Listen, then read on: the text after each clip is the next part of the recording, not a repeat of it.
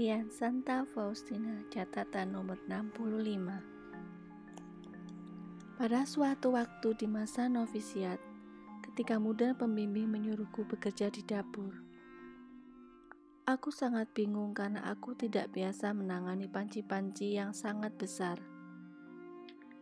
Tugas paling sulit bagiku adalah menuangkan air dari panci berisi kentang.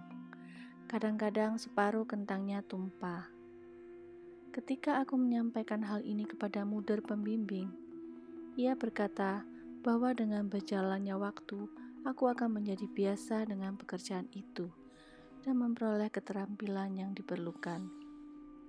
Tetapi tugas itu tidak menjadi lebih mudah.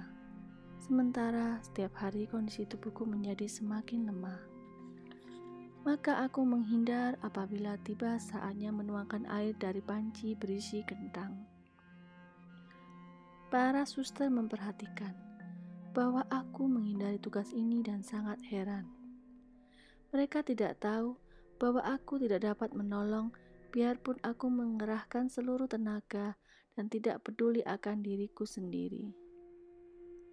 Pada tengah hari ketika berlangsung pemeriksaan batin, aku mengeluh kepada Allah mengenai kerapuhan tubuhku. Maka aku mendengar suara berikut di dalam jiwaku. Mulai hari ini, engkau akan melakukannya dengan mudah. Aku akan menguatkan engkau. Petang itu, ketika tiba waktunya untuk menuangkan air dari panci berisi kentang, aku bergegas menjadi orang pertama yang melakukannya, karena aku percaya akan kata-kata Tuhan. Aku mengangkat panci dengan mudah dan menuangkan air dengan sempurna. Tetapi ketika aku mengangkat tutupnya untuk membiarkan uap air kentang-kentang itu keluar, aku melihat dalam panci itu bukan kentang, melainkan suatu rangkaian penuh bunga mawar merah. Indah tak terlukiskan. Belum pernah aku melihat bunga mawar seperti itu sebelumnya. Karena sangat heran dan tak mampu memahami makna semua ini, aku mendengar suara dalam hatiku yang berkata, Aku mengubah pekerjaan yang sedemikian berat bagimu menjadi buket-buket bunga yang amat indah dan keharumannya naik ke tahtaku. Sejak itu, aku berusaha menuangkan air kentang sendiri.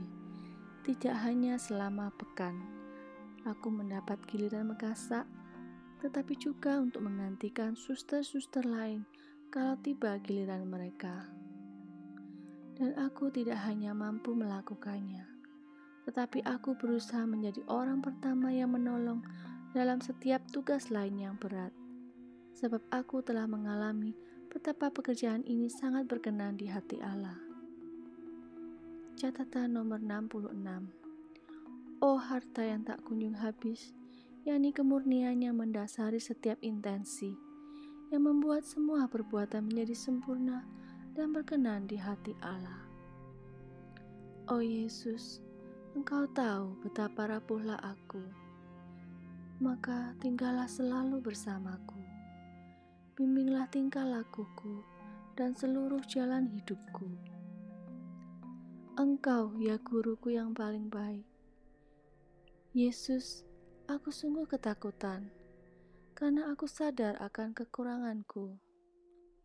Tetapi serentak hatiku menjadi tenang karena kerahimanmu yang tak terhingga, yang melampaui kekuranganku seperti kebanggaan melampaui segala kefanaan.